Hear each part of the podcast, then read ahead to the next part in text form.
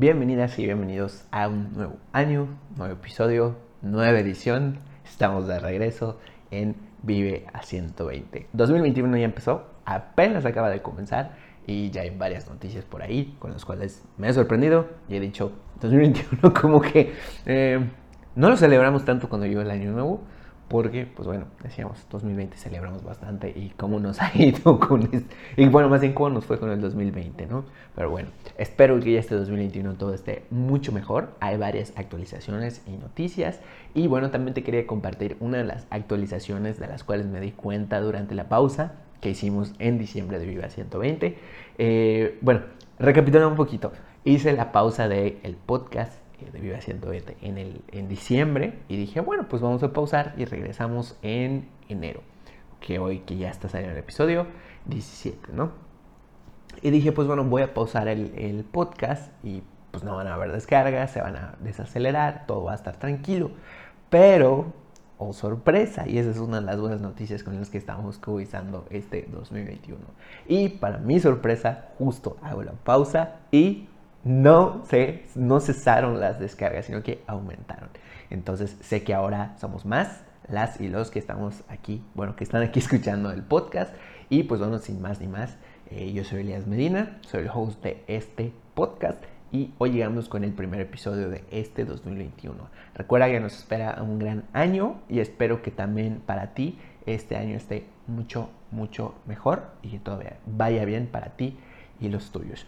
Entonces, bueno, pues vamos a comenzar con este primer episodio del año, que es el 31, y hay actualizaciones, hay varias eh, noticias de las que además no solo llegaron, sino que se volvieron bastante, bastante, digamos, como que del público en general, si, si llegaron al alcance del público en general, con, por supuesto, Donald Trump hay por ahí cosas de, eh, más bien temas de censura y bueno, diferentes noticias y actualizaciones.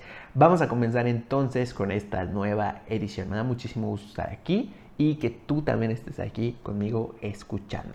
Entonces, pues bueno, comenzamos. Noticias de emprendimiento y tecnología. Aquí en México en específico entra en vigor una nueva ley que ya finalmente regula o empieza ya a andar a regular lo que es el teletrabajo, pues la data en diferentes partes del mundo estaba reflejando, por supuesto que cada vez más las personas estaban trabajando desde casa y pensábamos, al menos yo me incluyo en ese grupo de personas que pensaban que el trabajar desde casa era un beneficio, iba a mejorar las cosas, todo iba a ser más sencillo, pero resulta que no.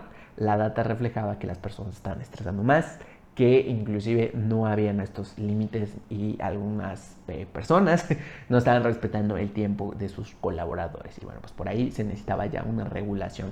Me imagino que en diferentes partes del mundo o va a llegar o ya llegó. Y pues bueno, ahora en México ya nos tocó. Te voy a contar un poco más al respecto para ti que me escuches desde México, pues sepas qué obligaciones nuevas hay por ahí respecto a si eres eh, colaborador o si eres eh, dueña o dueño de tu negocio, emprendimiento de tu marca, ¿no? También llegan nuevas opciones a Google Meet, unas opciones más sencillas con las cuales pues ahora puedes gestionar eh, más fácil el iniciar videollamadas.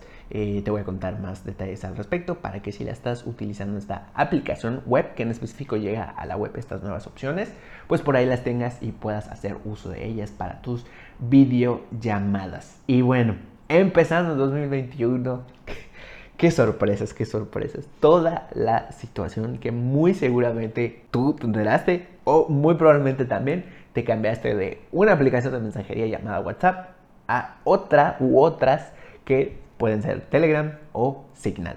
Entonces, pues bueno, empezó 2021 precisamente con confusión y huida de los usuarios de WhatsApp desde, pues desde la aplicación de WhatsApp a estas otras dos aplicaciones de mensajería. En fin, se conjuntaron por ahí varios elementos de los que vamos a hablar un poquito más. Te voy a contar, obviamente la noticia eh, ya pasó un poquito, ¿no? Pero de lo que vamos a hablar, de lo que te voy a contar en este episodio, en esta noticia, es, ok, ¿qué pasó?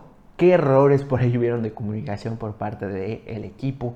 o eh, sí, el equipo de WhatsApp y que a lo mejor se pudo haber hecho de una manera diferente. También vamos a profundizar un poquito acerca de, ok, bueno, pues ocurrió esto, ellos querían hacer tal cosa, qué realmente es lo que querían comunicar y qué realmente es lo que está ocurriendo de trasfondo, que es que llegaron estas nuevas políticas y que representan. Hay un error básico por ahí, básico, bueno, no tan básico la verdad, pero que fue más bien de comunicación y que ocasionó que literalmente Facebook se metiera un autogol y dijera, em, bueno, este 2021 se ve muy tranquilo, ¿por qué no nos mandamos nuestros usuarios, 25 millones más o menos, eh, de nuestra aplicación, se las pasamos, se los pasamos, se los enviamos a Telegram vía Signal. Bueno, pues eso fue lo que pasó y vamos a profundizar un poquito más al respecto para que puedas ahora sí que descubrir o sí profundizar un poquito más qué realmente es lo que querían decir, qué es lo que querían comunicar y que les salió mal. Así si han dado caso, si ya te cambiaste de aplicación, bueno, pues está bien. Si decides quedarte ahí, adelante, por supuesto. Pero si decides, ah, bueno, pues es que no era lo que había yo pensado que era y decides regresar a WhatsApp, pues adelante. También recordemos que es una herramienta muy útil. Vamos a hablar acerca de ello y también hay una nueva actualización de esta situación que ahora pues ya WhatsApp eh, dio un nuevo comunicado y dan eh, una nueva decisión con la cual eh, pues se espera que llegue en un futuro y te voy a contar qué específico es lo que comunicaron. Y también llega el primer filtro de realidad aumentada, pero que combinan dos tecnologías. La realidad aumentada, por supuesto, y también el nuevo sensor o hace uso del nuevo sensor que tiene el iPhone 12, que es su sensor LIDAR. Te voy a contar más detalles al respecto y cómo es que esto hace que el filtro se vea impresionante. No solo la iluminación, sino la posición de los objetos que van cayendo del filtro. Y bueno, por supuesto te voy a dejar un enlace en mi bio para que lo puedas ver por ti misma o por ti mismo. Y bueno, en noticias de redes sociales, TikTok anuncia una serie de cambios en las configuraciones predeterminadas de su aplicación, esto en específico para jóvenes, lo cual marca un nuevo precedente porque, pues bueno, las aplicaciones normalmente, ¿qué ocurre? Llegas y tienen ciertas configuraciones predeterminadas. Esto a nivel interacción, diseño de, digamos, de interfaces y toda esta cuestión del diseño de aplicaciones. Si hay ciertos valores preconfigurados, esto ya determina cómo las personas van a utilizar esta aplicación. Entonces, el hecho de que TikTok haga este cambio nuevo completamente para su rango, eh, digamos, de usuarios o de su comunidad más joven, marca un nuevo precedente, porque entonces, a pesar de que, digamos, ellos buscan obviamente crecer, monetizar, alcanzar a más personas, el que establezcan estas nuevas opciones de privacidad de manera predeterminada, más seguras para su público más joven, marca o asienta un nuevo precedente. Entonces te voy a contar algunas de estas opciones o cambios principales que están viniendo y para que los tengas por ahí nada más cerca, ¿no? Pendientes. Y también TikTok por primera vez ya supera a Facebook en tiempo de uso durante 2020. 20. TikTok está con todo. Entonces, si tienes por ahí TikTok, úsalo. Si no lo tienes, créalo. Y por ahí, al menos por ahora, ya quedó fuera prácticamente totalmente el que se ha bañado de Estados Unidos. Entonces, pues bueno, eso eh, vamos a hablar un poquito más al respecto. Y por supuesto, vamos a hablar, a abordar un poquito más de estas diferentes, pues, vertientes, temas, posturas al respecto de el bloqueo de las cuentas de Donald Trump, que seguramente ya habrás escuchado algo al respecto. Hay posturas por ahí de que, bueno, pues es que lo censuraron, o es que lo bañaron, o lo sacaron de la plataforma, ¿por qué? Es un atentado contra la libertad, o al revés, ¿no? Sí, qué bueno que lo bañaron, que no sé qué, o algo por el estilo, ¿no? Entonces vamos a hablar un poquito más al respecto, qué significa, qué representa, qué podría estar en juego y eso respecto al bloqueo de las cuentas de Donald Trump. Luego, en el tema de la semana, ¿qué vamos a ver? hasta, o sea, se llama literalmente el tema de la semana, hasta las apps free cuestan. Vamos a hablar un poquito acerca de los diferentes tipos de costos o monedas con los que se paga, o sea, monedas entre comillas, eh, con los que se paga el uso de las aplicaciones. Eh, puede ser eh, con dinero, con tiempo, con atención, mediante el que las personas estén viendo anuncios y bueno, más, ¿no? Entonces vamos a hablar respecto de ello para precisamente ayudar un poquito a...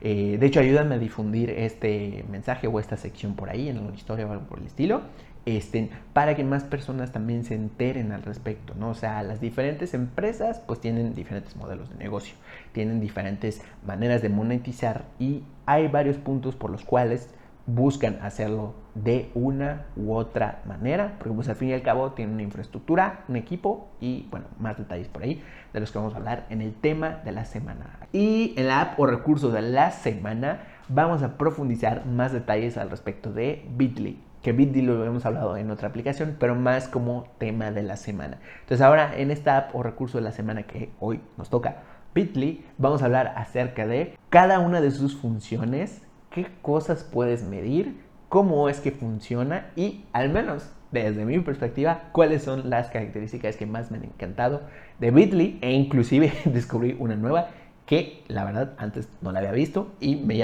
me llamó bastante, bastante la atención. Y pues bueno, si es el primer o segundo episodio que estás escuchando de Viva 120, aquí siempre iniciamos con bienvenidas y bienvenidos.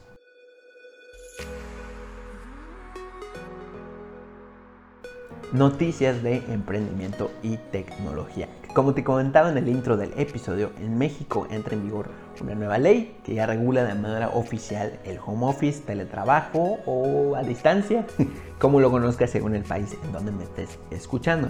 Ya era necesario este, esta nueva regulación, al menos aquí en México, que es donde yo vivo, porque, bueno, no solo en México, sino también en otros lugares, ya se estaba reflejando en la data en diferentes países cómo las personas, y bueno, como te comentaba en el intro, ¿no? Yo pensaba que esto de trabajar desde casa iba a ayudar más, pues a no tener que ir a las oficinas, a tener un lugar en donde estás trabajando y que ya listo, pues desde ahí te ahorras tiempos, descansas mejor, directamente pues entras a trabajar eh, en tu compu o donde lo hagas y pues ya después terminas y listo, ahí acaba la sesión, ¿no? Pero resulta que justo en la data de diferentes países del mundo se está reflejando no solo más niveles de estrés, más horas de trabajo, sino que además en algunas o en varias empresas las personas que pues, son los líderes, los, los dueños o gerentes o no sé quienes se encarguen de sus colaboradores no estaban respetando estos diferentes horarios. Entonces, muy seguramente en el país en el que me estés escuchando,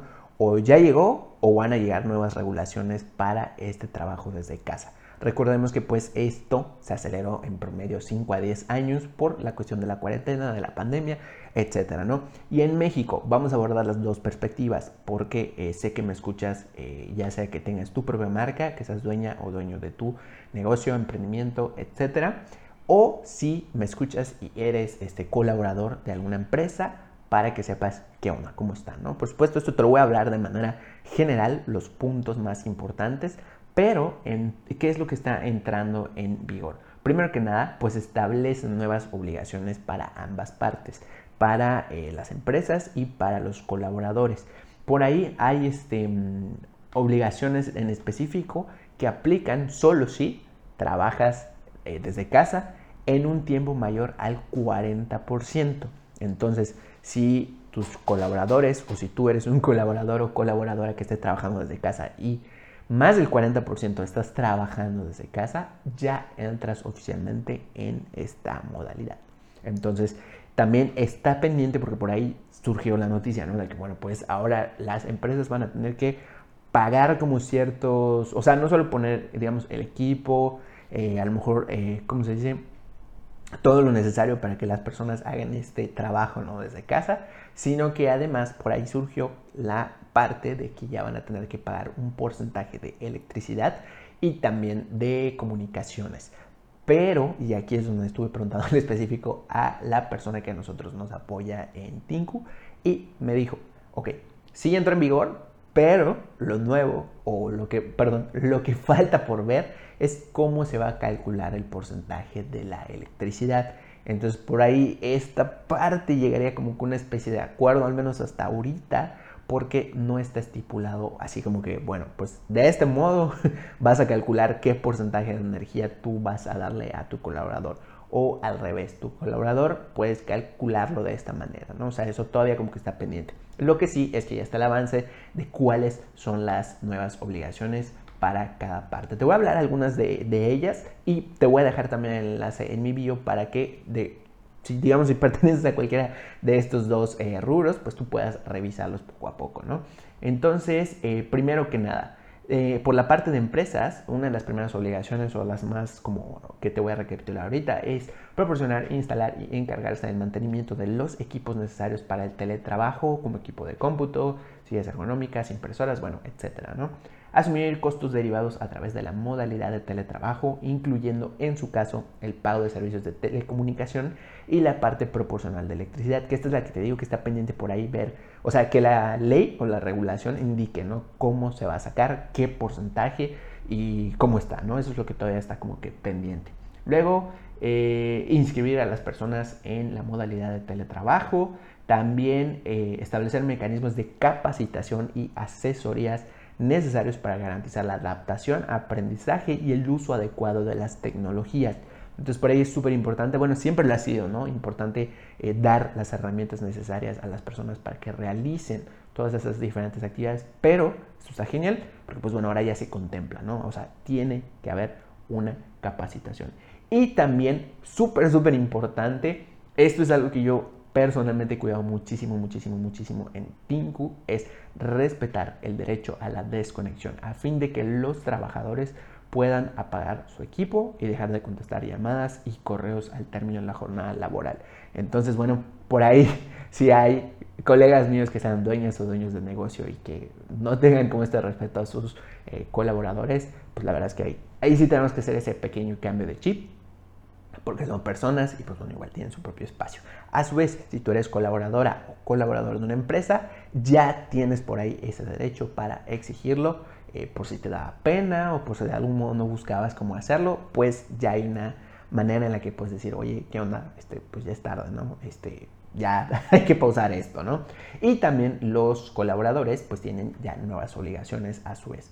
Entonces, eh, tener, por ejemplo, tener el mayor cuidado en la guardia y conservación de los equipos, materiales y útiles que reciban, informar con oportunidad sobre los costos pactados para el uso de servicios de telecomunicaciones y el consumo de electricidad. Esto es lo que te digo, como todavía no hay una manera un porcentaje, un cálculo que la ley diga así lo tienes que hacer, hay que llegar a un acuerdo al menos en este punto, ¿no? Que esto, según me comentó la persona que a nosotros nos apoya, posteriormente van a haber iteraciones o eh, mejoras en esta ley, ¿no? Que lo van a especificar. Luego, utilizar los mecanismos y sistemas operativos para la supervisión de sus actividades.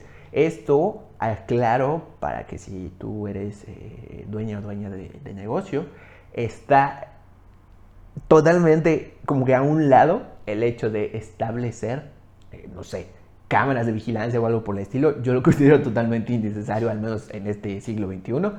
Pero bueno, por ahí si estabas pensando en algún punto establecer alguna cámara, algún micrófono o algo por el estilo, esto está totalmente, o sea, no está prohibido, pero sí está delegado a últimas instancias. Entonces por ahí tendrías que tener cuidado con esta parte, léete bien las especificaciones o la, o la ley, la regulación en específico, porque esto sí no entraría. Ahora, si tú te estás preguntando, oye Elías, pero pues es que yo necesito establecer un mecanismo con el cual pues yo sepa o pues por ahí tenga más visibilidad de cómo las personas están realizando sus actividades. Solo te voy a decir una palabra.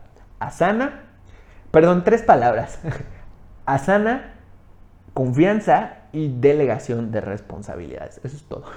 y si quieres, revísate la, eh, la, app o recurso de la semana, que de hecho es Asana, está en el podcast, puedes verlo en otros episodios. Y con esta aplicación, pues puedes tú por ahí gestionar estas diferentes actividades, ver cómo están eh, avanzando y de esa manera puedes liberar un poco más, dejar un poco más de espacio libre para que tus colaboradores puedan trabajar de manera más pues libre, más responsable y también, por supuesto, que se hagan cargo de sus propias responsabilidades. A su vez, la verdad es que para ti sería quitarte un estrés, el no tener que estar como que vamos a ver las cámaras, vamos a establecer micrófonos, ¿no? además de que eso es una inversión y no está tan eh, especificado que puedas hacerlo, ¿no? Entonces, y lo otro también, parte de colaboradores, ya, ya confundí un poquito por aquí, ¿no? Pero bueno, siempre parte de colaboradores, de sus obligaciones. Eh, obedecer las disposiciones en materia de seguridad y salud establecidas en el trabajo.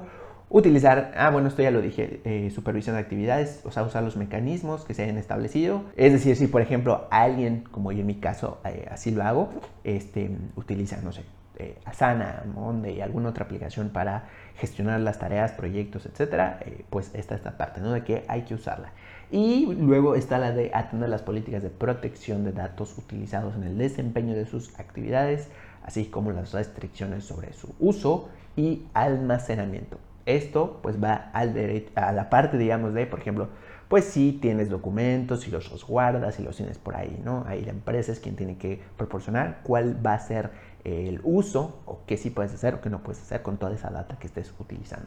Y pues bueno, llega esta nueva ley, esta modalidad. Yo creo y espero que beneficie más a los colaboradores y colaboradoras de las diferentes empresas, porque sí se necesitaba esta ayuda por parte de la ley, ¿no? Porque hay quienes me ha tocado ver que no tienen la manera o no saben cómo decir, oye, hasta aquí, respeta mi tiempo, ya no te pases, ¿no? Entonces, y también para los líderes, que no se estén como que, eh, ahora sí que llevando un buen, un buen liderazgo o una manera más humana, por no decir, pues también ya puedan eh, ahí tener una ayudadita de la ley, ¿no?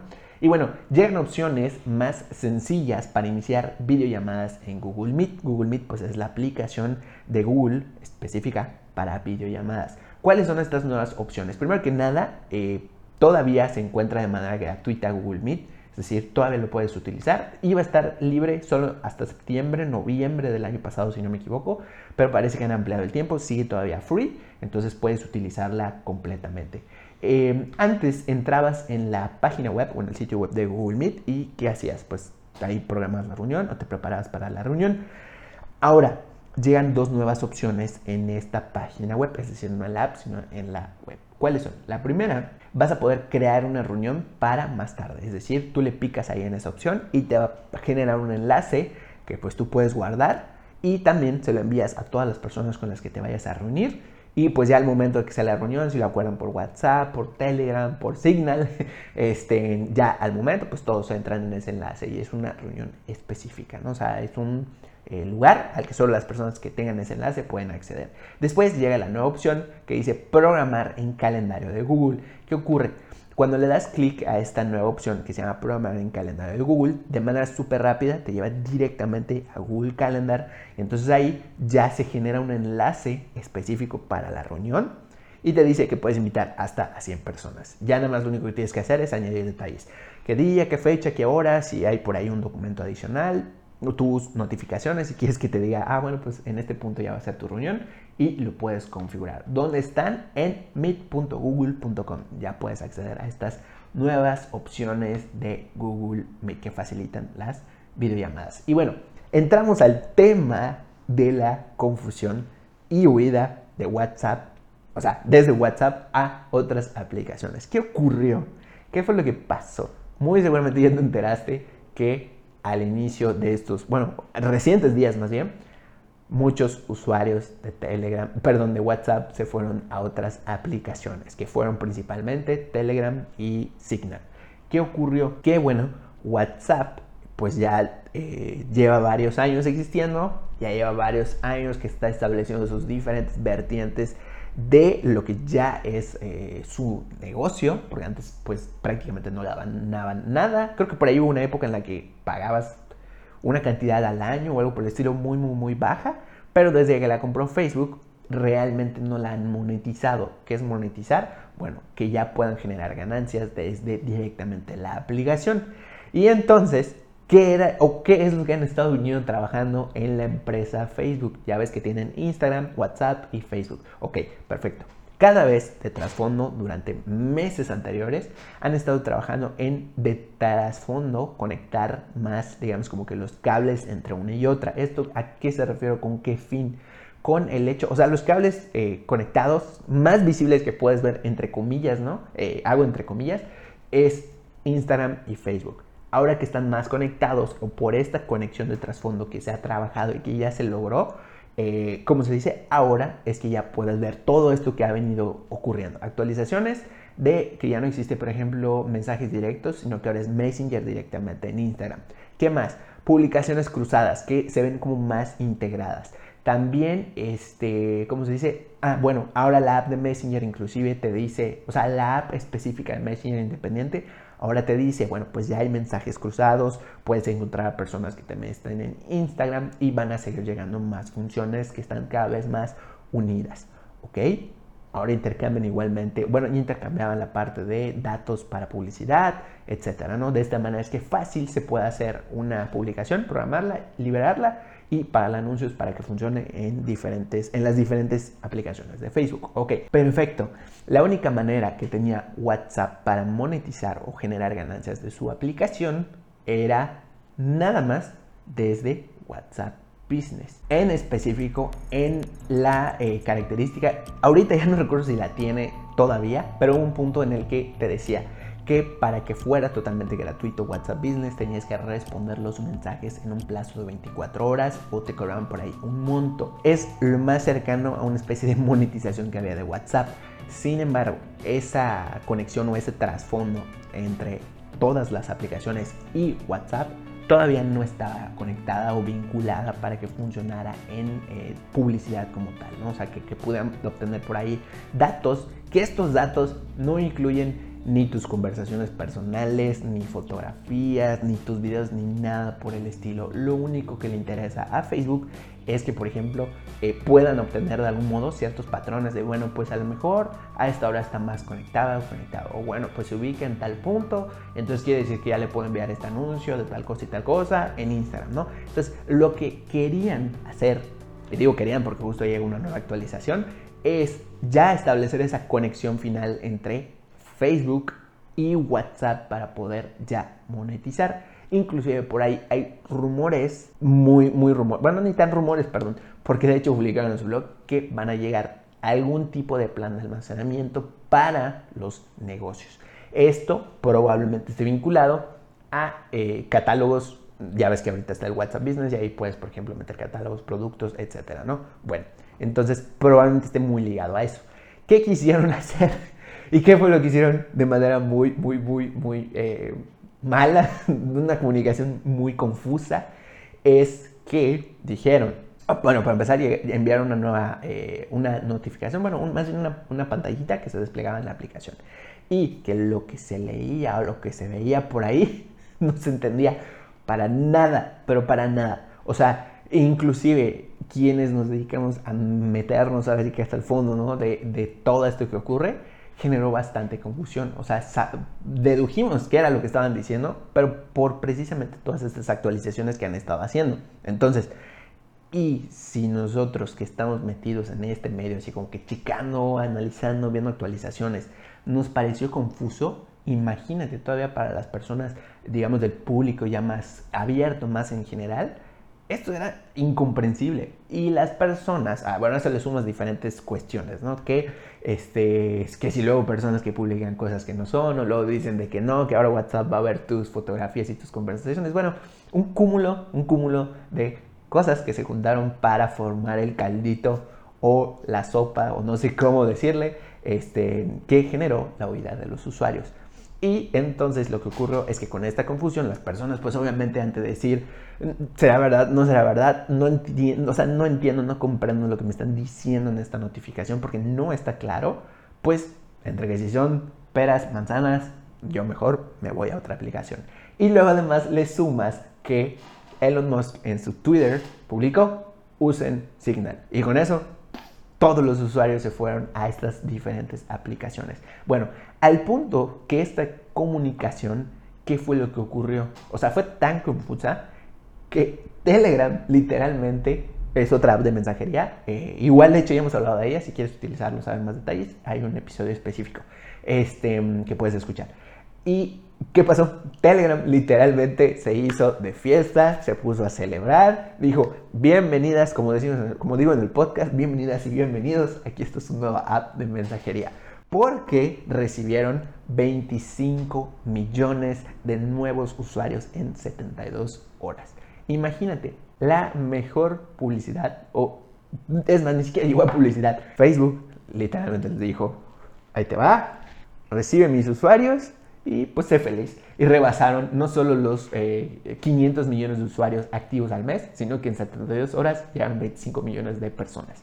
Entonces, hubo aquí falta de claridad por parte de Facebook, porque en esa notificación que llegó, pues no estaba claro qué es lo que realmente querían decir y se prestó a diferentes interpretaciones. Las personas pues piensan, o lo primero que uno piensa es, van a revisar mis conversaciones, van a descargarse, o bueno, no descargarse, pero bueno, van a ver mis fotografías, van a ver mis videos y realmente no, la cosa no es eso, sino que están intentando conectar los cables de trasfondo para que la publicidad entre WhatsApp y Facebook pudiera tener con más datos y que funcionara pues mejor. Que esto ya es así en Instagram, ya utilizas Instagram, ya utilizas Facebook, esto ya es así, no es nada nuevo realmente pero la manera en la que lo comunicaron generó todo este susto, todo este movimiento y las personas pues fueron a otras aplicaciones. ¿Qué más? Bueno, aquí igual, uno de los puntos más importantes que no estuvo a lo mejor sobre la mesa en toda esta situación desde Facebook, o sea, Facebook como empresa, es poner primero a los usuarios en el centro. Ya hemos hablado en diferentes eh, episodios del podcast cómo es lo más importante. Acortar los pasos, que sea más eh, sencillo, más claro, que las personas puedan realizar las acciones eh, que deseen, pero que también, o sea, el que las puedan realizar, las pueden hacer porque es más sencillo hacerlo, porque es más claro lo que están diciendo. Y en este caso, pues el punto en específico que faltó es poner a sus usuarios primero, ¿no? O sea, en el centro, es decir, oigan, vamos a hacer esto, a lo mejor la notificación nos permite poner por ahí tres líneas de texto, pero si ustedes son lo más importante que tenemos, eh, por quienes existe la aplicación WhatsApp y quienes nos han hecho crecer, vamos a ver que realmente esta descripción o estas tres párrafos que van a salir en la notificación realmente puedan ser súper, súper comprensibles. Y bueno, pues eso fue lo que pasó con WhatsApp. Un error de comunicación, realmente querían hacer una cosa, terminó en otra y desafortunadamente pues muchos millones de usuarios se fueron a otras aplicaciones. Ahora, qué bueno que ocurrió esto, la verdad, o sea, entre comillas, ¿no? O sea, qué bueno que ocurrió porque, bueno, eh, las personas pueden explorar otras nuevas opciones y Telegram en específico, que no me cansaré de decirlo, es una aplicación genial, ¿no? O sea, porque no necesitas puntos así como que echándole más goles a, Telegram, no necesitas tener tu dispositivo conectado, sino que todos los mensajes ya funcionan directamente desde la nube. Entonces, tú accedes a un punto y puedes verlos. No tienes tu teléfono, puedes ver tus mensajes. Entonces, pues bueno, eso es una de las cosas que más me gusta de Telegram y qué bueno que más personas pues estén descubriendo que hay estas otras aplicaciones.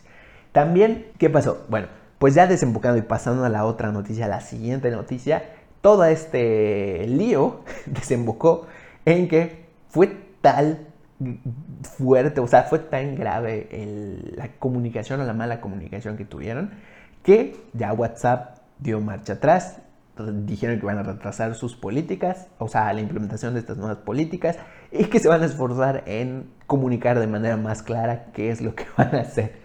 Entonces dieron marcha atrás, estas políticas ya no se implementan, por lo que si quieres regresar a WhatsApp, pues regresa. Si no quieres regresar, igual adelante, ¿no? Las demás aplicaciones de mensajería están geniales. Eh, ¿Y qué otra cosa? Ah, bueno, y pues esto de, la, eh, de las políticas se retrasa hasta el 15 de mayo. Entonces por ahí van a estar Espero que ya ahora sí lo hagan bien, este, que comuniquen de mejor manera y que para el 15 de mayo pues no vayan a perder otros 25 millones de usuarios que ya serían 50 millones, ¿no? Entonces, bueno, pues por ahí eh, al respecto de esta noticia de WhatsApp. Y ahora llegamos entonces con la siguiente noticia que es que llega el primer filtro de realidad aumentada, pero que combina realidad aumentada más los sensores que tienen los iPhone 12, que son los LIDAR. Para comprender, bueno, no para comprender, perdón, no quiero que esto suene así como, como mal, ¿no? Sino para tener como más claro el qué es lo que están haciendo o cuál es la magia de este nuevo primer filtro con, eh, con LIDAR, o sea, combinando realidad aumentada y LIDAR. Primero hay que hablar del LIDAR. ¿Qué es el LIDAR? El LIDAR es una tecnología que lo que hace es proyectar diferentes puntos láser sobre superficies, objetos y qué es lo que hace Imagínate, vamos a hacer un, pequeño ejercicio. Este, imagínate, cierra tus ojos e, imagina. Proyectas como que una luz sobre, haz de cuenta, una taza, sobre un teléfono, sobre una mesa. Y entonces esta luz que hace, pues rodea o envuelve al objeto de una cierta manera, ¿no? Entonces, ¿qué es lo que hace el LIDAR? Imagínate que es una especie de luz, pero que se conforma por diferentes puntitos que al fin y al cabo, estos puntitos proyectados sobre los objetos nos dan su forma, nos dan sus, nos pueden dar inclusive las medidas, nos pueden dar incluso, si no me equivoco, información de su iluminación. Y qué ocurre, o sea, qué se traduce esto en los iPhone 12, que es la primera vez que eh, llegan a un teléfono móvil, porque yo solo había escuchado que funcionaba para los autos, vale la redundancia, autos autónomos, este, ¿Por qué? ¿Cuál es la, curiosidad de este, de este sensor? que ayuda a que las, los objetos o las computadoras, o sea, que, que tienen cada uno de los objetos, estén, sepan dónde se encuentra o se ubica el dispositivo en el espacio. es decir, le da la capacidad a cada uno de los dispositivos en donde se esté utilizando que sepan en dónde se ubican, también que puedan comprender qué medidas tienen los objetos, cómo se conforman, inclusive cómo se proyectan por puntos, puedan obtener una representación digital como en tres, como tres dimensiones. ¿no? Pero esto es información como de trasfondo. Y ahora, entonces, sabiendo que esto es lo que hace el LIDAR con los diferentes objetos, ¿qué beneficios trae a este primer filtro de realidad aumentada más LIDAR? Tienes que verlo, la verdad es que tienes que verlo. Te voy a dejar el enlace en mi video también de Instagram, arroba Medina. ¿Y qué es lo que ocurre? Con esta combinación entre realidad aumentada más LIDAR, más todos esos que te digo que puede eh, ubicar o saber cómo está ubicado un objeto, qué lo conforma, etcétera, pues de manera, digamos, de trasfondo, ya el iPhone 12 comprende qué objeto existe, dónde está su posición, cómo se conforma su diferente superficie y qué es lo que está ahí, literalmente qué es lo que está ahí. Entonces, ahora el filtro nuevo de realidad aumentada al menos lo que se ve en el filtro, es que es como un globito que dice 2021 y como que le salen como una especie de confetis. Esos confetis caen sobre un mueble y que con este, este sensor LIDAR, ahora entonces ves como en el mueble están ubicados cada uno de los eh, confetis o de los, ¿cómo se dice? De estos como papelitos brillantes, perdón, están ubicados justo encima del objeto. Se mueve la cámara y se mantienen en su lugar. Casi súper, súper real. E inclusive la iluminación, el cómo se ven los objetos, dónde están ubicados, todo, todo, todo tiene un nuevo nivel de realidad. ¿Qué? Yo diría, se vuelve más realidad aumentada, se vuelve más realista. Entonces, bueno, te voy a dejar el filtro del video para que lo veas. Está genial. Es literalmente una persona que tiene un globito arriba de sí que dice 2021 y caen como, como estos papelitos brillantes y se esparcen sobre una superficie de un mueble, si no me equivoco, y, este, y bueno, de una superficie, ¿no? Entonces está súper, súper interesante. Noticias de redes sociales. TikTok anuncia nuevos ajustes predeterminados de privacidad en su aplicación y esto marca o asienta un nuevo precedente, pues como te comentaba en el intro del episodio, el que una aplicación ya venga preconfigurada con ciertos ajustes determina muchísimo qué cosas van a comenzar a utilizar las personas o qué cosas no van a utilizar. Entonces, el que TikTok modifique estos ajustes de privacidad de manera predeterminada para sus usuarios menores de 18 años está súper, súper genial. Esto, por supuesto, les adjudica un, este, nuevos valores, ¿no? De que realmente están trabajando en su privacidad, les refuerza más, que por supuesto ya sabes que están un poquito golpeados por esa parte en Estados Unidos y varias partes del mundo, ¿no? Pero eso sí, el que establezcan este nuevo ajuste de manera predeterminada marca un nuevo precedente, pues en otras aplicaciones no están estos ajustes o no hay una mayor profundización en cuanto a cómo se cuida el uso de la aplicación para menores de edad. Esto sumado también a los ajustes de control parental que ya tienen y que hemos hablado en otros episodios. Vamos a ver los puntos más importantes de, estas, eh, nuevos, de estos nuevos ajustes de privacidad para que si quieres profundizar y saber más, lo puedas eh, hacer, no tengas la info o si tienes menores de edad en casa también los puedas eh, pues ya, o sea, saber, ¿no? Cuáles son estos nuevos ajustes. Entonces, veamos. Los primeros ajustes, primero que nada, esto aplica para cuentas de menores de edad, 18 años, como te comentaba. Y, por ejemplo, ahora la configuración predeterminada para sus videos, de los que publiquen y todo esto, para los que sean menores de 18 años, los comentarios van a estar deshabilitados. Y quienes van a poder eh, elegir, o sea, entre quienes van a poder elegir estos usuarios de entre 13 y 15 años, es solo dos modalidades. Entre amigos o nadie. La opción de todos los comentarios está deshabilitada. Entonces esto ayuda porque si un video de ellos se vuelve viral o algo por el estilo y por ahí pudieran ocurrir situaciones de bullying o de acoso o algo por el estilo, o de burla a lo mejor, ¿no? Pues esto ya se evita, ¿no? Entonces, esta es la nueva configuración predeterminada para los comentarios. Ahora también cambia la configuración del dueto y stitch, o pegar y, duet. Entonces, este, ahora cómo viene. Estas funciones van a estar disponibles para usuarios mayores de 16 años. Y para los usuarios de 16 o 17 años, la configuración predeterminada para el dueto y Stitch se va a establecer de manera predeterminada solo para amigos. Entonces por ahí cambia esta configuración y permite como que no es de no que igual se vuelvan virales y que alguien por ahí pues haga una burla o algo por el estilo, ¿no? Evitar situaciones de acoso. Luego también la descarga de los videos únicamente va a estar disponible para usuarios mayores de 16 años, es decir, si yo tengo una cuenta y soy eh, menor de 16 años, no van a poder descargar mis videos, entonces eso no va a estar disponible. Y también eh, el poder decidir si quieres que descarguen o no, pues solo va a estar disponible para personas que tengan más de 16 o 17 años. Me imagino que varía según el país, ¿no?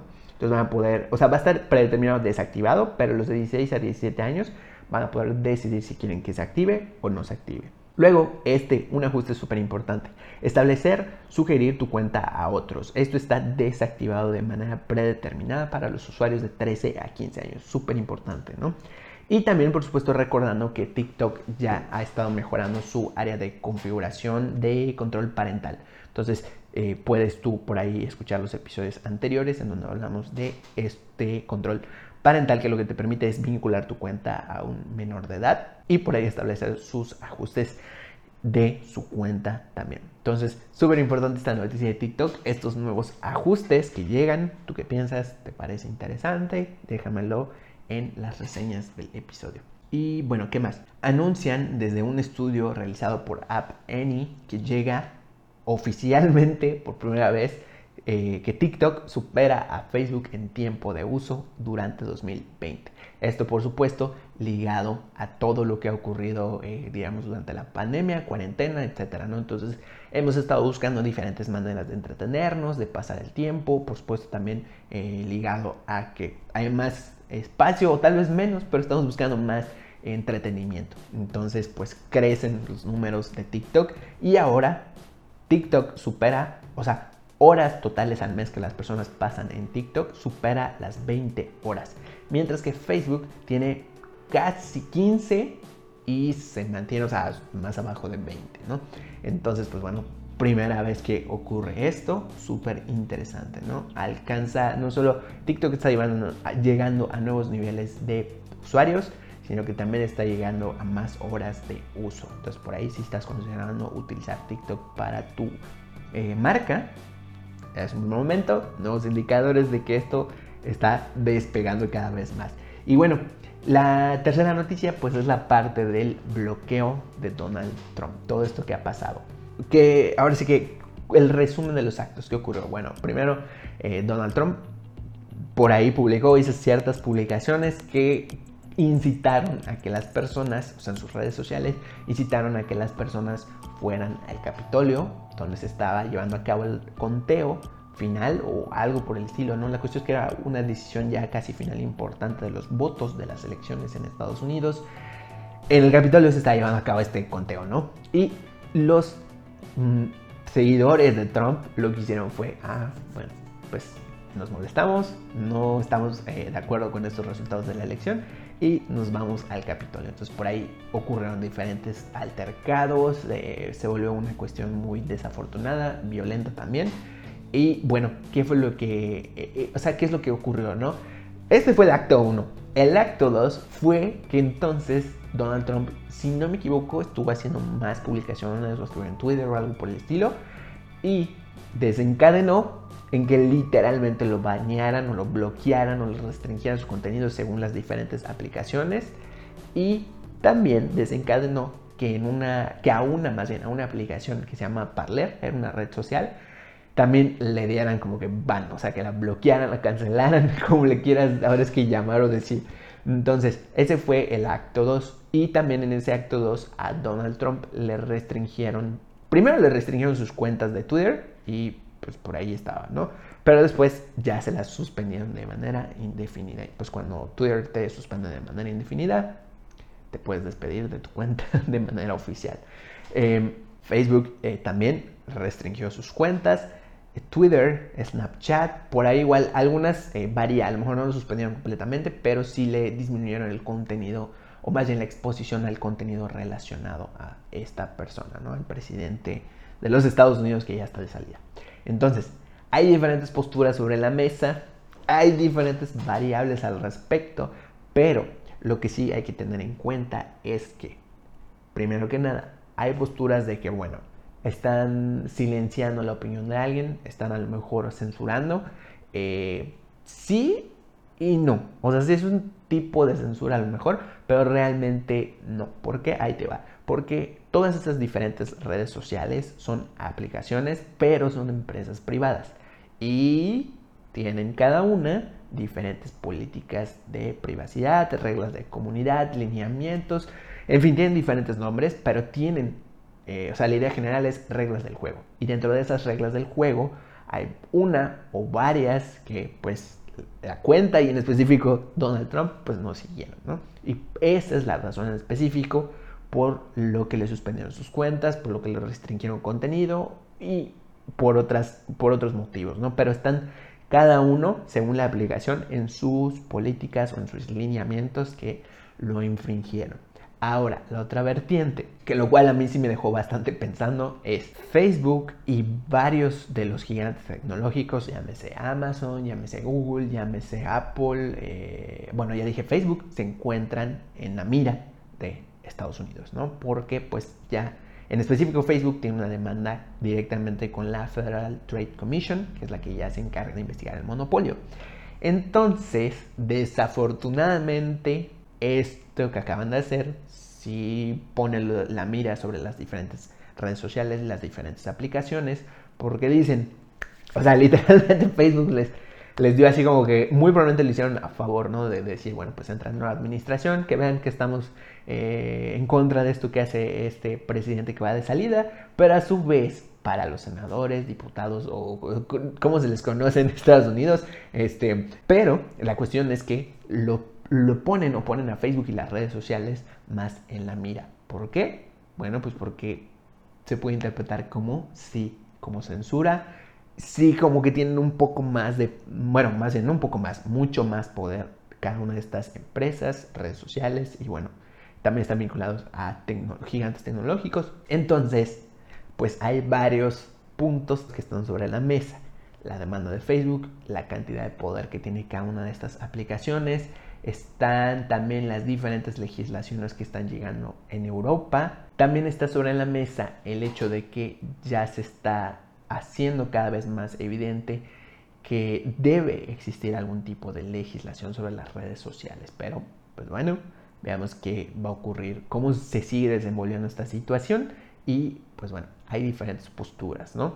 Este, y pues bueno, esta es la noticia respecto del bloqueo, baneo, restricción de Donald Trump. Venga, y ahora vamos con el tema de la semana, que es hasta las apps free cuestan. Si bien no todas se pagan con la misma moneda, sí tienen un costo que varía según la aplicación, según el modelo de negocio que tengan, según cómo funcionen, ¿no? Y sus objetivos. Pero bueno, quise hablar de este tema porque, bueno, pues porque con toda la situación de WhatsApp, como que por ahí eh, yo dije en mis historias, es que WhatsApp va a aumentar el costo, eh, o sea, quería aumentar el costo y les salió mal. Que ciertamente el costo no es monetario, hay planes a futuro de que sí sea monetario, pero no de que te lo cobren como llegaba la noticia de que ahora sí este, van a cobrar WhatsApp. No, o sea, hay otras maneras, ¿no? En su división business, por ahí está que va a llegar próximamente en un futuro, quién sabe cómo, pero planes de almacenamiento, hay por ahí este, información al respecto desde Facebook, pero todavía, todavía eso está un poco lejano, ¿no? Sin embargo, a lo que yo me refiero con que iban a aumentar el costo no es tanto monetario, sino por la parte de datos o de publicidad en específico, ¿no? Entonces, vamos a hablar acerca de estos diferentes tipos de monedas con los que se pagan las aplicaciones, los, eh, a lo mejor diferentes redes sociales y que ya es así, ya ha sido de este modo, solo que a lo mejor no está tan visible, no está tan claro o no está tan, eh, digamos, de manera general hablada esta información o tal vez igual las personas en algún punto eh, no han buscado cierta información para decir, ok, pues cómo funciona, ¿no? ¿Cómo se mantiene? ¿Por qué eh, funciona de este modo, ¿no? Entonces, primero vamos a hablar tipos de moneda. Eh, o de monedas de cambio, ¿no? ¿Con qué se paga? ¿Con qué existe una aplicación? Primero que nada, pues está el dinero. Literalmente hay aplicaciones que te cobran o una mensualidad, una suscripción o un pago único anual, perdón, un pago único de por vida que a lo mejor tiene un valor elevado, porque bueno, pero que bueno, les ayuda a mantener su infraestructura. Recuerda que cada una de las aplicaciones, aunque parezca como que están ahí en el teléfono y dices, pues la descargo, instalo y listo, ¿no? Que el trasfondo es una empresa, es totalmente una empresa y algunas tienen más o menos, eh, ¿cómo se dice?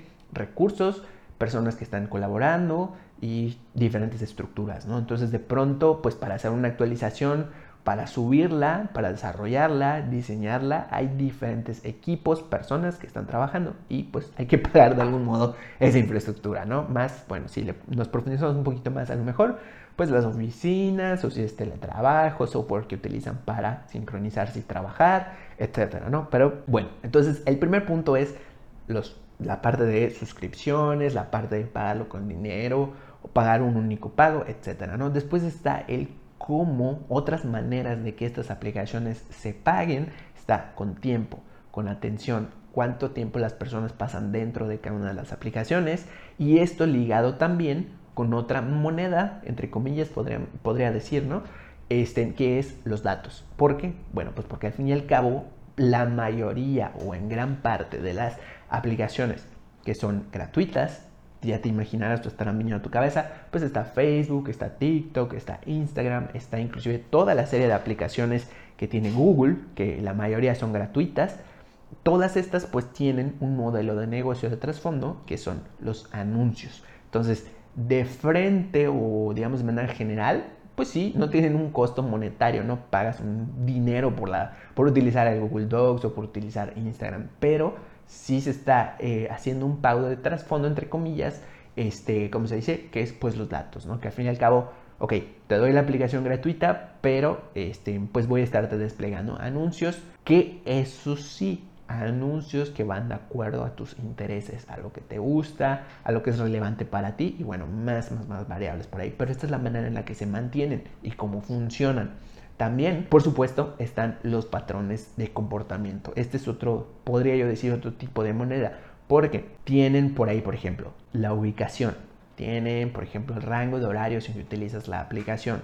Tienen también, este, ¿qué otra cosa? Acceso a qué cosas, con qué interactúas más. Bueno, pues de esta manera ellos pueden establecer ciertos patrones que cabe destacar para las aplicaciones o para algunas no eres una persona en específico. Es más, de hecho, no hay personas en su gran mayoría viendo a qué publicas, a qué le das like o algo por decirlo, sino que son los algoritmos los que están detrás analizando y diciendo, bueno, ok, pues esta persona le está dando like a tal y tal y tal, eh, le entró a tal página, este, utilizó Google Docs y con base en esto yo algoritmo predigo o intento mostrar estas publicaciones que le pueden ser más interesantes. Entonces ahí es donde está como ese pago también, patrones de comportamiento. A su vez que entra esto ya en el tema de personalización de las diferentes experiencias. Entonces de esta manera es que se solventan y se pagan las diferentes aplicaciones.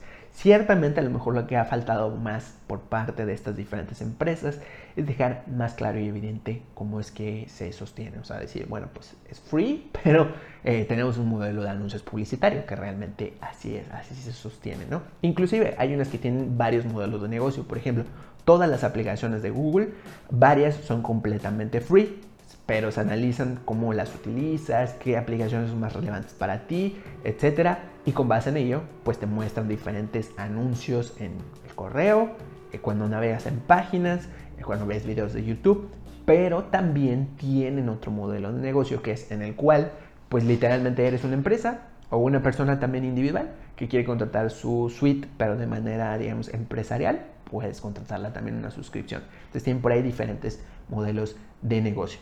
Y te digo, ahora sí que ya hablando más de modelos de negocio, de hecho ya lo adelanté un poquito al principio, en las apps pues pueden ser por paga eh, mensual, pueden ser por paga eh, anual, pueden ser inclusive que agarres y digas, o sea que la aplicación te diga, ¿sabes qué? Pues paga esta, eh, paga mi app por un año y te salen tanto descuento.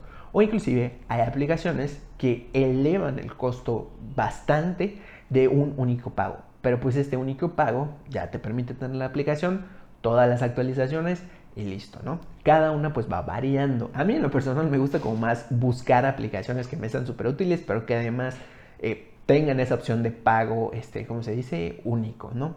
Yo prefiero que sea así, no sé, me, es más como cómodo, más fácil, ¿no? Este, una de ellas, de hecho, es Habitify, que es la que hemos hablado, ¿no? De hábitos. Entonces, este, para generar nuevos hábitos. Entonces ahí literal, pagas una, un pago único y listo. Lo otro que te comentaba, pues está la suscripción, que es mensual. Mensualmente pagas un porcentaje, perdón, un monto. Y ese monto es inclusive bajo, porque precisamente pues ayuda a que sea que haya un pago recurrente y esto ayuda a que las empresas pues puedan mantener a sus equipos, a sus colaboradores y bueno, generar este crecimiento, pues porque son un negocio, ¿no? Y luego también hay otro tipo de modelo de negocio, que es el freemium o las apps freemium. Estas apps freemium como son, normalmente por donde yo más lo he visto generalmente es en los videojuegos, en aplicaciones que tienen apartados de personalización, como por ejemplo Among Us, cuando se volvió popular, este, y varios videojuegos también que lo tienen. ¿Qué es este modelo freemium? Tú tienes la aplicación gratuita, pero a veces te muestran anuncios, a veces no. Y esto de freemium es que Tú puedes descargarla gratis, pero dentro tiene diferentes características que puedes tú ir comprando de manera paulatina o te pueden igual ofrecer el modo de que compres todo, ya sea por los otros modelos de negocio. ¿no? Ahí vemos cómo se, se vuelve interesante. Por los otros modelos de negocio que son o este, suscripción o paga completa. Por ejemplo, ahí te voy a dar dos, ejemplos para verlo más, para que lo tengas más, más claro, ¿no? ¿Cómo está? Por ejemplo, modelo freemium, a diferencia de eh, suscripción o única paga, ¿cómo está? Yo, por ejemplo, literal, esa es mi aplicación favorita para editar eh, videos. Tengo InShot. InShot, que es para editar videos en el celular, tú entras y te dice, bueno, pues mira, todo esto, o sea, descargarles gratis. Tienes estas opciones gratuitas, pero si quieres estos filtros o estos efectos, puedes comprarlos de manera individual. Ah, pero si no quieres comprarlos, eh, como se dice, compras muchos, ¿no? Y no quieres comprarlos como de manera individual cada uno, también tenemos la suscripción o el pago único. Bueno, que en InShot, aclaro, eso sí, ahorita no me acuerdo si tienen pago único. Pero bueno, ahí están, ¿no? Estas diferentes opciones. O luego en videojuegos, compras o descargas el videojuego, lo utilizas gratuitamente y ya después pues dices, no, pues quiero comprarme este aditamento, personalizar mi personaje de este modo, sombreritos, eh, armaduras o algo por el estilo. Y ahí es donde se va solventando esa existencia de la aplicación, así como las actualizaciones. Recuerda, que estas diferentes aplicaciones tienen que tener sí o sí, ya sea redes sociales, ya sea una suite para trabajar, ya sea una aplicación de organización, ¿no? de gestión de proyectos y de tareas, pues tienen que tener una manera de la cual solventar y crecer su empresa. Entonces, si no tienen uno o varios modelos de negocio, ¿cómo podrían existir? ¿Cómo podrían continuar mejorando, creciendo, desarrollando e implementando nuevas funciones? Y luego también pues tienen que tener un margen de crecimiento. Entonces, con eso llegamos a que nada es completamente gratis. ¿Y qué sí puedes hacer? A lo mejor tomar una decisión más informada cuando vayas a utilizar una nueva aplicación. Puedes irte a los apartados de las diferentes tiendas de aplicaciones según la que utilices y ver, ok, qué datos esta aplicación recaba. Si recaba más datos, es mucho más probable que funcione a base de anuncios. Si recaba menos datos, es mucho más probable que a lo mejor funcione a base de una suscripción o a lo mejor de un, este, de un único pago. Pero esto varía, o sea, no, no te puedo decir esto es definitivamente así, sino que cada una, según su modelo de negocio, según su servicio, lo va variando. Aquí lo importante o lo que yo puedo dejarte para eh, reflexionar o quieras, si quieres profundizarlo un poquito más es toma una decisión más informada. Puedes ir a las tiendas, ve estos ajustes, analiza cuál es su tipo de suscripción. Si dice gratis, lo más seguro es que tenga o compras dentro o una suscripción posterior, compras de, varias, de varios aditamentos o mejoras, o que inclusive pues sí sea totalmente eh, gratis, digamos, de dinero, pero que funcione con anuncios. Entonces pues nada más es eso. Y espero que, ahora sí que si vuelve a ocurrir algo similar a lo que ocurrió con, WhatsApp, que las personas pues, literalmente se paniquearon, ¿no? Porque es una aplicación entre comillas gratis y lo que hicieron, o lo que querían hacer, perdón, era conectar los cables para monetizar vía anuncios, o sea, interconectar y no mostrar anuncios en WhatsApp, sino que utilizar el algoritmo, esos patrones diferentes de comportamiento sin ver tus fotos, sin ver tus mensajes, estén para publicidad, para anuncios. Que esto ya pasa y ocurre en Instagram, ya ocurre en Facebook, ya ocurre en Snapchat y en varias aplicaciones. Entonces no es nada nuevo. Pero pues bueno, quería hablar de este tema para que aporte algo, si a alguien le sirve. O si tú piensas que a alguien le puede servir, envíale este episodio, envíale este, el podcast para que lo escuche. Y con esto terminamos el tema de la semana. Venga, ya vamos con la app o recurso de la semana, que para esta ocasión te voy a hablar de Bitly. Seguro si escuchaste el episodio, uno de los episodios anteriores donde hablamos de Bitly, te estabas preguntando, Elias, ya hablaste de Bitly, pero hablamos de Bitly como tema de la semana. Hoy vamos a hablar de Bitly como aplicación. Vamos a profundizar más en sus características para que si sigues considerando usarla, pues ya te decidas. O pues para que tengas más claro cómo funciona, qué, qué, tiene por ahí, ¿no? qué, qué funciones. Este, y si es primera vez que escuchas acerca de Bitly, eh, pues te voy a hablar un poquito acerca de a qué pertenece, qué tipo de aplicación es, qué servicio hace o por qué lo hace, ¿no? Muy breve. Entonces, ¿Qué es Bitly primero que nada? Bitly es una aplicación que pertenece a un grupo de aplicaciones o servicios que lo que hacen es acortar enlaces. Tú te preguntarás qué enlaces. Bueno, los de sitios web, los de a lo mejor algún grupo, los de a lo mejor algún blog, algún video.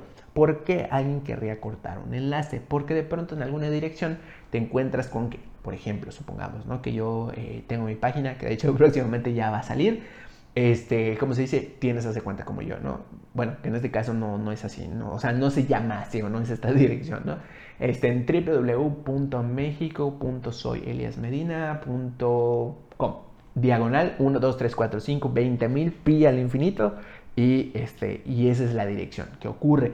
Si tú quieres compartir tu dirección o hace cuenta que yo quiero compartir mi dirección en un grupo de WhatsApp, Telegram o quiero publicarlo en un blog, o quiero publicar el link en, un, en una publicación de redes sociales, ¿qué ocurre? Es un enlace súper, súper largo. Y lo primero, al ser súper largo, ocupa más caracteres de la publicación, ocupa más espacio y ya de trasfondo a las personas pues a lo mejor les puede generar un poquito de inseguridad porque el enlace es muy largo, si tiene más números y no está digamos como armado de manera adecuada ese enlace digamos ya por la parte web, pues genera desconfianza. Entonces, un acortador de enlace te ayuda a que si ese enlace es muy largo o no se comprende lo mejor que hay por ahí, pues tú rápidamente puedas copiar ese enlace, lo pegas en Bitly, te lo encapsula, que encapsular es como que es eh, imaginemos que es un enlace dentro de un enlace, ¿no? Entonces tú lo pegas y Bitly te genera un enlace automáticamente que dice bit.ly.algo y te genera un numerito muy corto que inclusive tiene como algunas letras pero muy cortas, ¿no? Entonces, acortas ese texto, no llama la atención a alguna publicación, no genera tanta inseguridad y además, dentro de funciones premium, también puedes personalizar ese enlace para describir un poco más de a dónde vas a ir, a qué le estás dando clic o qué es lo que quiero que veas, ¿no? Entonces, por ejemplo, imagínate, uno está cortado, genera más confianza, le dan clic, aumenta la cantidad de personas que van realmente a ese enlace y también, pues no le bajas el rendimiento a las publicaciones, porque no es un copy que está ahí como que gratis, ¿no? Todo el texto grande y digan, ¿para qué es este texto, no? ¿Para qué me sirve? ¿Qué, qué hace aquí en el copy, no? Eso por un lado, redes sociales, web, etcétera, ¿no? Y lo otro, si tú describes mejor qué dice ese enlace, te ayuda también porque las personas ya saben, ah, ok, voy a ir, por ejemplo, a, dice bit.ly diagonal podcast eh, Elías, ¿no? Podcast Vida 120 o Apple Podcast vive a 120. Ah, bueno, van a ir a darle clic. O sea, en caso de que, sea, que utilices la versión eh, de pago, ¿no? Entonces, esto primero que nada respecto a Bitly. Después, ¿qué características tienen o por qué te podría ser útil? Porque al utilizar estos acortadores de enlace, puedes comenzar a detectar y a medir diferentes patrones de, eh, por ejemplo, a qué, cuántos clics le dan las personas a, esta, a ese enlace que publicaste, qué horas, qué lugares y más data. Entonces eso te ayuda para que por ejemplo tú digas, bueno, pues tal vez mi copy no estuvo tan interesante, tal vez la miniatura, tal vez el video, si las personas dan más o menos clics, tú ya puedes decir, ah, bueno, pues yo puedo generar mejoras, puedo modificar algo y sigues rastreando ese enlace, o sea, viendo sus métricas y dices, ah, ok, perfecto, sí mejoró, no mejoró, aumentaron los links, eh, perdón, los clics, etcétera, ¿no? Y con esto pues ya dices, ah, perfecto, súper, sí funciona mi enlace. Ya tienes más eh, opciones para modificar lo que estés haciendo, ¿no? Luego también te comentaba, puedes encapsular los enlaces y al encapsularlos en Bitly, esto permite a Bitly generar métricas que no solo miden los clics, las horas, los lugares y más información, sino que además te puede medir inclusive de dónde están viniendo esas visitas, que de hecho justo es esa nueva información que puede ya ver por primera vez. Esto no sé por qué no lo había descubierto antes. Te dice de pronto, no, pues vienen de YouTube, no, pues bueno, vienen de una web, no, vienen de email o algo por el estilo, ¿no? Entonces todavía más, tienes más profundidad de saber de un único enlace de dónde están viniendo, de dónde está el tráfico, dónde a lo mejor tiene más éxito, este, o dónde funciona mejor. Por ejemplo, vamos a poner literalmente un ejemplo. Si yo pego un enlace a mi página web y lo puse en una publicación de Facebook y quiero saber, ok, si le dan clic desde ahí o le dan más clic desde un blog o le dan más clic desde si lo pongo en un enlace de un video en YouTube. Esto me ayuda a mejorar cada uno de esas, eh, ¿cómo se dice? De esos enlaces o de los contenidos en donde lo estoy colocando. Y también puedes, eh, ¿cómo se dice? Puedes ver las fechas en Bitly en específico de cuándo le diera un clic. Entonces, ¿para qué te sirve ver las fechas? Esta es una de las funciones y sus, de sus funciones y características. ¿Para qué te sirve ver una, una fecha en específico? Si tú lanzaste una publicación o en Instagram pagaste algún anuncio o en Facebook publicaste un blog o un video y tú generas este enlace acortado y ves las fechas que ocurren, tú puedes decir, ah, ok, en determinado punto yo le pagué anuncios a esta publicación y mira, las métricas, si aumentaron los clics, si las personas fueron a darle clic. O en determinado punto desactivé ese anuncio, pero quiero saber, se mantuvieron por ahí, a lo mejor alguien más le dio clic, fue interesante, o ya se inactivó ese enlace, ahí entonces vas a poder analizar, ah, mira, en esta fecha ya bajó. Y si le vuelves, por ejemplo, a pagar anuncios a tus publicaciones o al donde esté ese anuncio, vas a ver entonces nuevamente un pico, ¿no? Vas a decir, ah, sí, bueno, sí, este pico está por tal y tal. Y esto te ayuda a ti a cambiar acciones que quieras hacer, a modificar a lo mejor tu estrategia, a modificar diferentes ajustes del contenido, de la publicación, etcétera, ¿no? O, bueno, en donde lo pegues, porque no es necesariamente siempre una publicación, ¿no? Eh, y bueno, eso es una de las cosas muy, muy, muy interesantes. Lo otro también, otra de sus funciones o características que tiene, es que puedes ver los países de donde las personas le dan clic. ¿Para qué te pudiera servir ver los países? Ah, bueno, porque, por ejemplo, mi contenido, por no decir, ¿no? Tú los ves y dices, mi contenido, mis publicaciones, mis videos, o según lo que, lo que, lo que tú encapsules o lo que tú pongas en Bitly, vas a decir, mm, perfecto, funciona o a las personas les llama más la atención o le dan más clic en Argentina. O está funcionando más en México, en Estados Unidos o en Irlanda.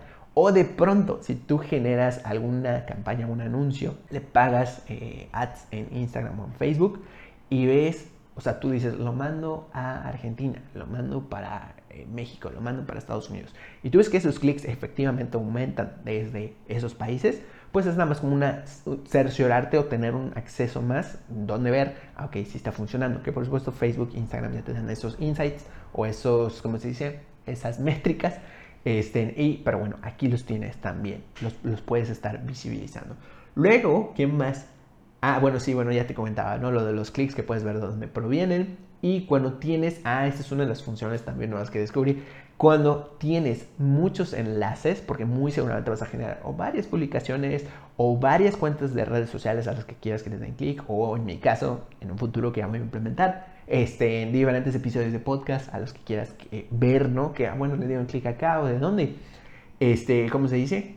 Tú puedes ahí, o sea, ya que son muchos, muchos, muchos enlaces, pues ahí entra el chispas, pues ahora ubicarlos es bastante lioso o bastante complicado porque son muchos enlaces.